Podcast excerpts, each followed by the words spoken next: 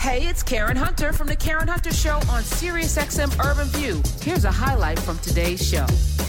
And joining us, data scientist, founder and CEO of Squad, and author of Life Beyond Likes. Let me welcome Isa Watson.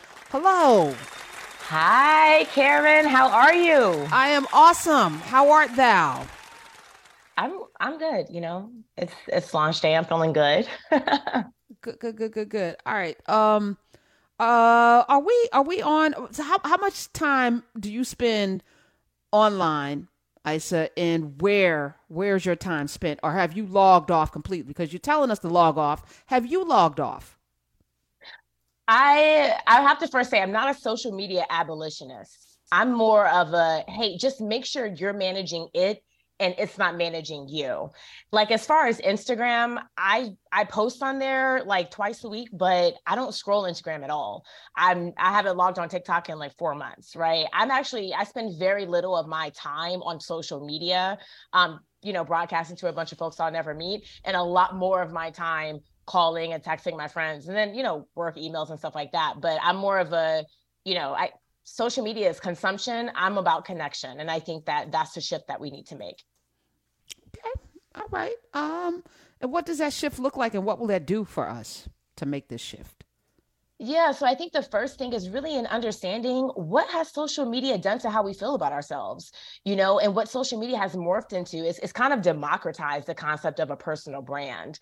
And so what that means is that people are sharing their highlight reels all the time.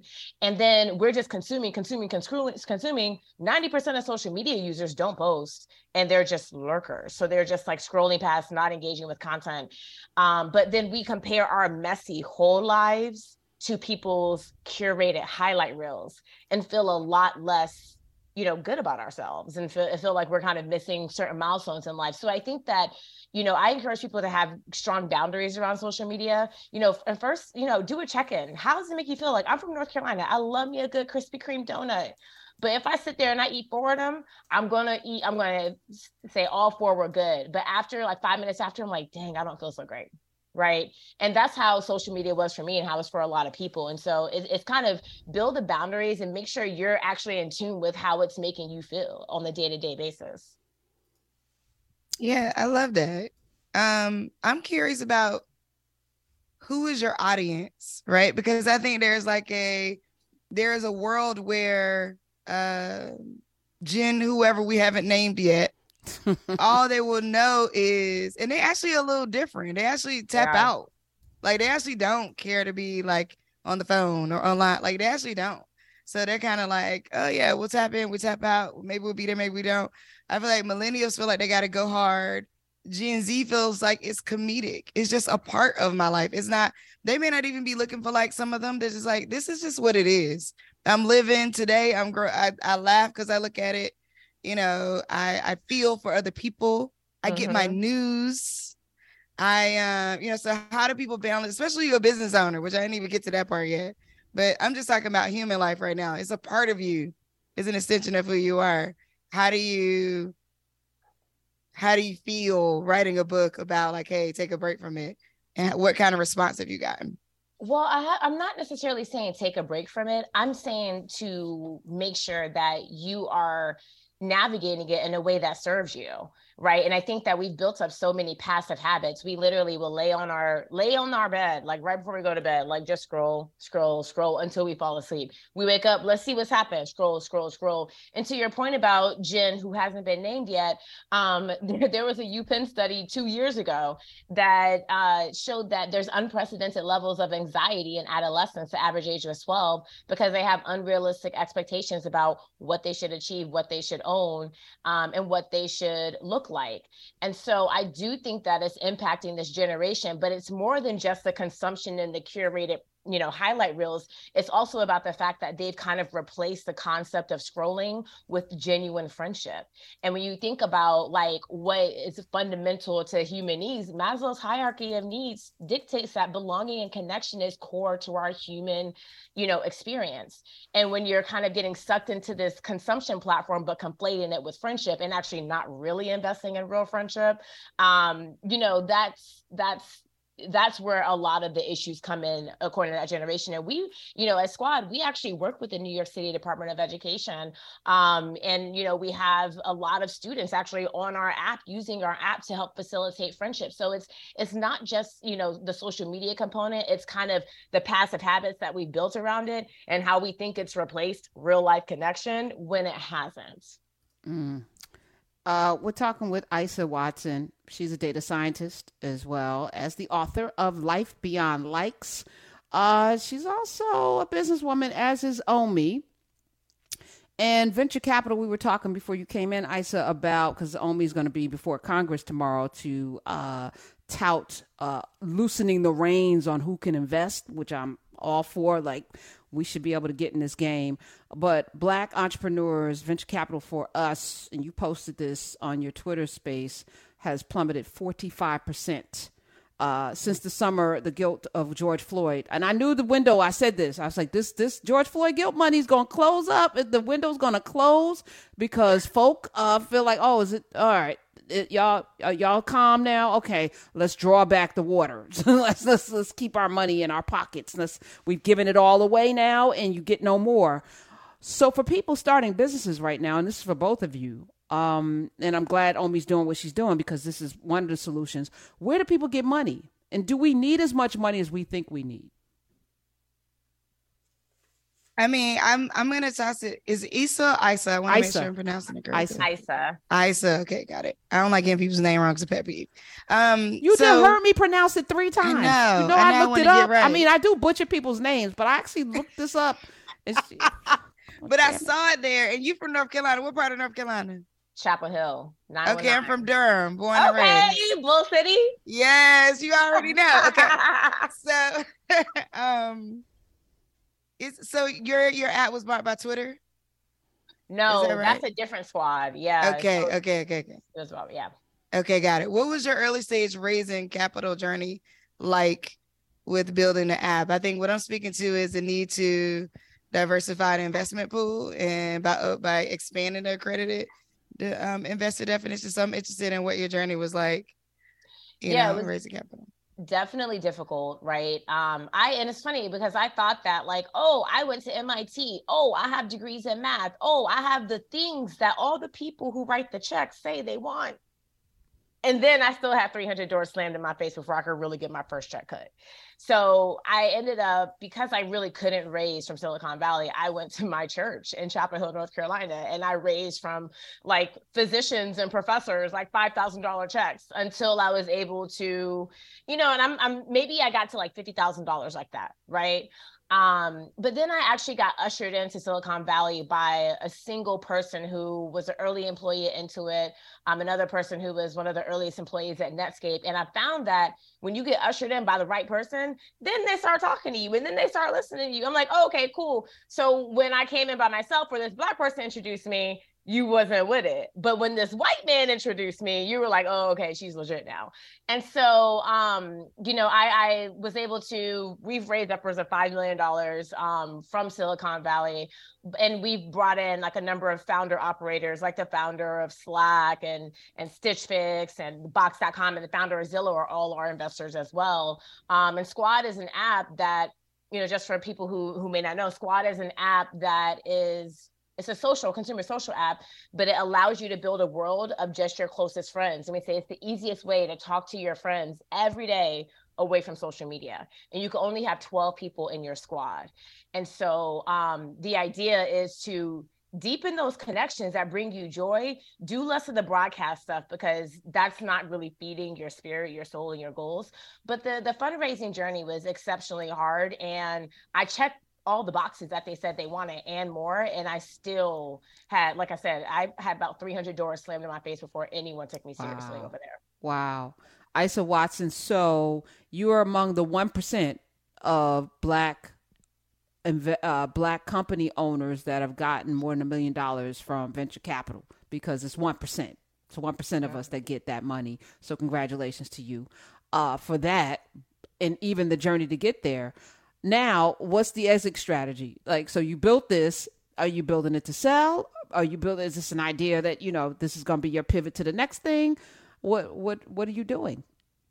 The ideal exit strategy is for us to sell to one of the the big players right? If you think about you know the connection space there's a lot of players involved. It's not just the big social companies but also think about telecom companies because the phone call has not been invented since like 500 bc if, if you know if we're being honest right? And so when we think about a lot of the new features and functionality that we've embedded in the platform making phone calls fun again and easy and less you know um, anxiety inducing you know i think that that you know between the social companies and the telecom companies um, those are probably our prime exit opportunities and then I'm gonna go retire. I'm gonna buy an island, and y'all are all invited. So oh, okay. We, Listen, we could, yeah, we could host a show support that. yeah, I do. T- joy, joy has to come in the morning and in the afternoon. Like we we should.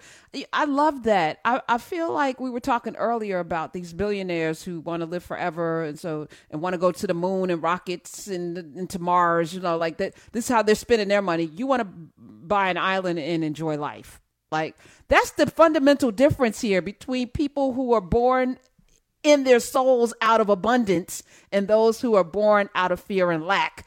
The fear and lack people want to control and dominate and buy up everything and go to the moon and live forever. And the rest of us just want everyone to be happy, enjoy, and look at water and and eat off of the trees. That's that's my that's my dream. The one thing I will add though, Karen, is that I'm going to be one of those people who fund black founders. I will be one of those people. I'll be writing my, I'll be wiring my checks from wherever I am. oh, okay. What? So right now, um, and both of you, Omi Bell is here, host of the Omi Show on Sirius XM noon, noon Eastern on Sundays, and Isa Isa Watson is the founder of Squad, as well as she's got a new book out, y'all, called Life Beyond Likes. Life Beyond Likes. What what kinds of businesses do we need in our community right now that would be for for you Omi? I'll start with you first because you're going to congress to fight for people to invest. In your mind in your wildest imagination say you you were gifted with the ability to start uh, a community say in your backyard. Let's let's you know right where you are right now. You you are the the queen of a community right? What kind of businesses are needed there? Yes here's your crown and your scepter what kind of businesses are needed there and how could we invest in them or what would they need for investment to get started? Dang, that's such an interesting question because I think there's still money in infrastructure. You know, like what Isa was saying about like uh like telecom. I think sometimes we forget about all the companies that exist because the ones that are right in our face. But there's like so many companies that exist that are handling so many pieces of our life that it, like when you think about transportation alone logistics uh when you think about uh infrastructure in terms of like how, measurement how things are built construction development like there's so many things like that. I also think that there's an opportunity to get into this ai wave and train it to do some things that are specific to our culture that um that i'm hoping that somebody out there will come up with like even being the queen of my community or not i'm hoping somebody out there is going to start training this AI to do things that are specific for the black community in ways that create this these introductions and these backdoor walkthroughs that we haven't thought about yet. So I think there's that. Um, and those are more like concrete things. Uh there's probably some simple mm-hmm. solutions that I've said to myself. I'm like, you know what? Why don't somebody create a? I can't think of those right now. okay. I mean, but I think everyone listening can think even if we're not in business or in venture capital right now, I want us to all like think about that because you know I, I hear people pitching businesses. I watch Shark Tank sometimes on. I'm like, do we need another cookie company, uh, popcorn company? Uh, it's nice, it's cute, popcorn and cookies. It's fun. To, yeah, but what do we need? What do we need? It's like no one's producing the things we actually need. I like the water companies, the water filtration companies. We don't have enough black water filter. water is everything. Water is life, my friends. How many black people? And we are the ones being, um, you know, inundated with all of the problems around water. Shouldn't we control the water? What does that look like? What does a water company, not just bottled water, because bottles are problematic. I'm just going to say that out loud. You know, the plastics, the leaching. What about controlling the technology around water, the gathering, the capturing of water? Like, who's doing that? Who's doing that? Isa, Well, you know, Karen, to be honest, I, I agree with what Omi said. A lot of the things that we need are some of these in, infrastructure oriented, non sexy things, right? When you think about water, right, and the infrastructure required to, honestly, I even hate using the word innovate because why should we be innovating around water? Like, we shouldn't have to be innovating around water in 2022 when we're sending people to space voluntarily, right? Um, when you think about waste, there's Jasmine Crowder out of Atlanta with the company Goodr, who actually um, gets the food from a lot of companies that would have thrown it away and feeds it to the homeless, right? And you know, it's a multi-million dollar company. And when you think about energy and the fact that, like, at some point, people my age are going to have grandchildren that live on this planet. But I will say, Karen, the impediment to some of these bigger issues that we are facing that we could lend a helping hand to is the fact that they require a lot of money. If you want to make infrastructural changes, some of these big opportunities opportunities. Like I used to be in the pharmaceutical business. It costs billion a billion dollars just to get a drug to market. Like I can't like most black people can't even raise a million dollars. Hello, can I get a billion? Right. And so there there are structural changes that really need to happen to level the playing field. But I, I, I just encourage people. Some of these big, some of the biggest issues are some of the kind of non-sexy things, but they're very important. Mm when you said, um, oh, I think about Theranos. I think about I, I, had this whole thing that I maybe bring back tomorrow about, and I just took two companies, Fresenius and um, DaVita. These are companies that um, do dialysis, and those of you who live in the hood, you know that there's a Fresenius or a DaVita in your neighborhood, and ask yourself why. Ask yourself why, and is it targeted? And I think about these pharmaceutical companies that are problematic on so many levels because in order for them to make money, we need to be sick. So, are they in league with fast food and people that make us sick? Is there a relationship there? And I think we should be asking these questions, right? What's the relationship between pharmaceuticals and and these uh, fast food places? You know, is it? Uh, I think about Mexico, Vicente Fox, who some of y'all like because of his Twitter uh, clapbacks, but he was also president of a country and also president of Coca Cola at the same time in Mexico. And so, who's your allegiance to when your when your political leaders are also in league, or maybe the lobbyists, maybe they're getting money from these companies. We're just talking about uh, Bankman-Fried Uh, his company trying to get money back from the, the people that they well why did they give money to to politicians you know, it's like we we don't even ask these. What are the connections here? Why are you a crypto company giving all of these millions to politicians? What favors? Because you give me money, I probably will will have to do something for that money, whether it's a sex exchange or something. But you get money, you're going to do something for the money. Money comes with strings. So both of you, I want to ask y'all this: getting the million dollars, millions of dollars from these investors, how much of yourself as somebody that gave up a lot of what I believe to get a million dollars to start a business because I felt I owed that. They didn't tell me expressly, but I'm like, well, you gave me money. I got to listen to you. How much of yourself and your ideas do you give up in these exchanges? I'll start with you, Icy. Mm, Lord have mercy.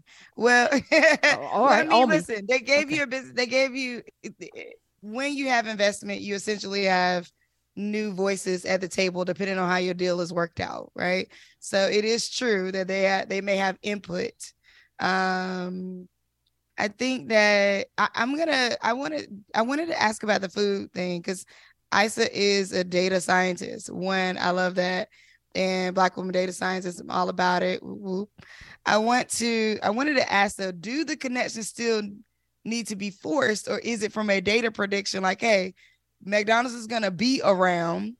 It has this amount of customers from this data input. We already know. We don't even need to.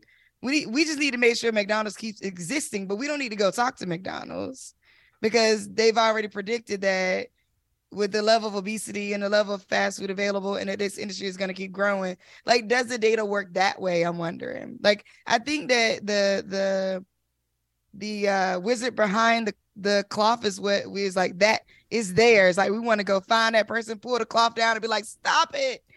I also think that like the systems that be are just so full motion that is just I don't even know if it's always picked apart. So I, I mm. wanted to ask about that, Karen, before you okay, all right. get into this. I, so what's your thoughts on that from a data science perspective? I don't really. So I think that one of the things about data science that's tricky is, you know, this bifurcation of co- causation versus correlation right? So when you think and, and and a lot of that that's really fundamental in a lot of these discussions and it gets really lost because people anchor on their opinion of it as opposed to the data.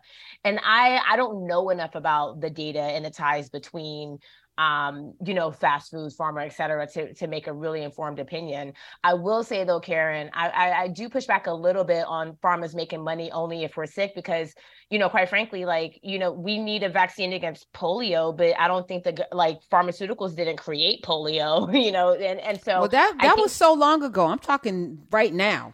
Like back COVID. then, science, money, yes, okay, COVID. We can talk about that. I, I won't, uh, because there's so much there. But yeah, when we had actually measles, mumps, polio, rubella, all of that, you, you, I don't remember it costing money. I remember going to my pediatrician down the street and got it wasn't all of these pills. It wasn't all of this going on.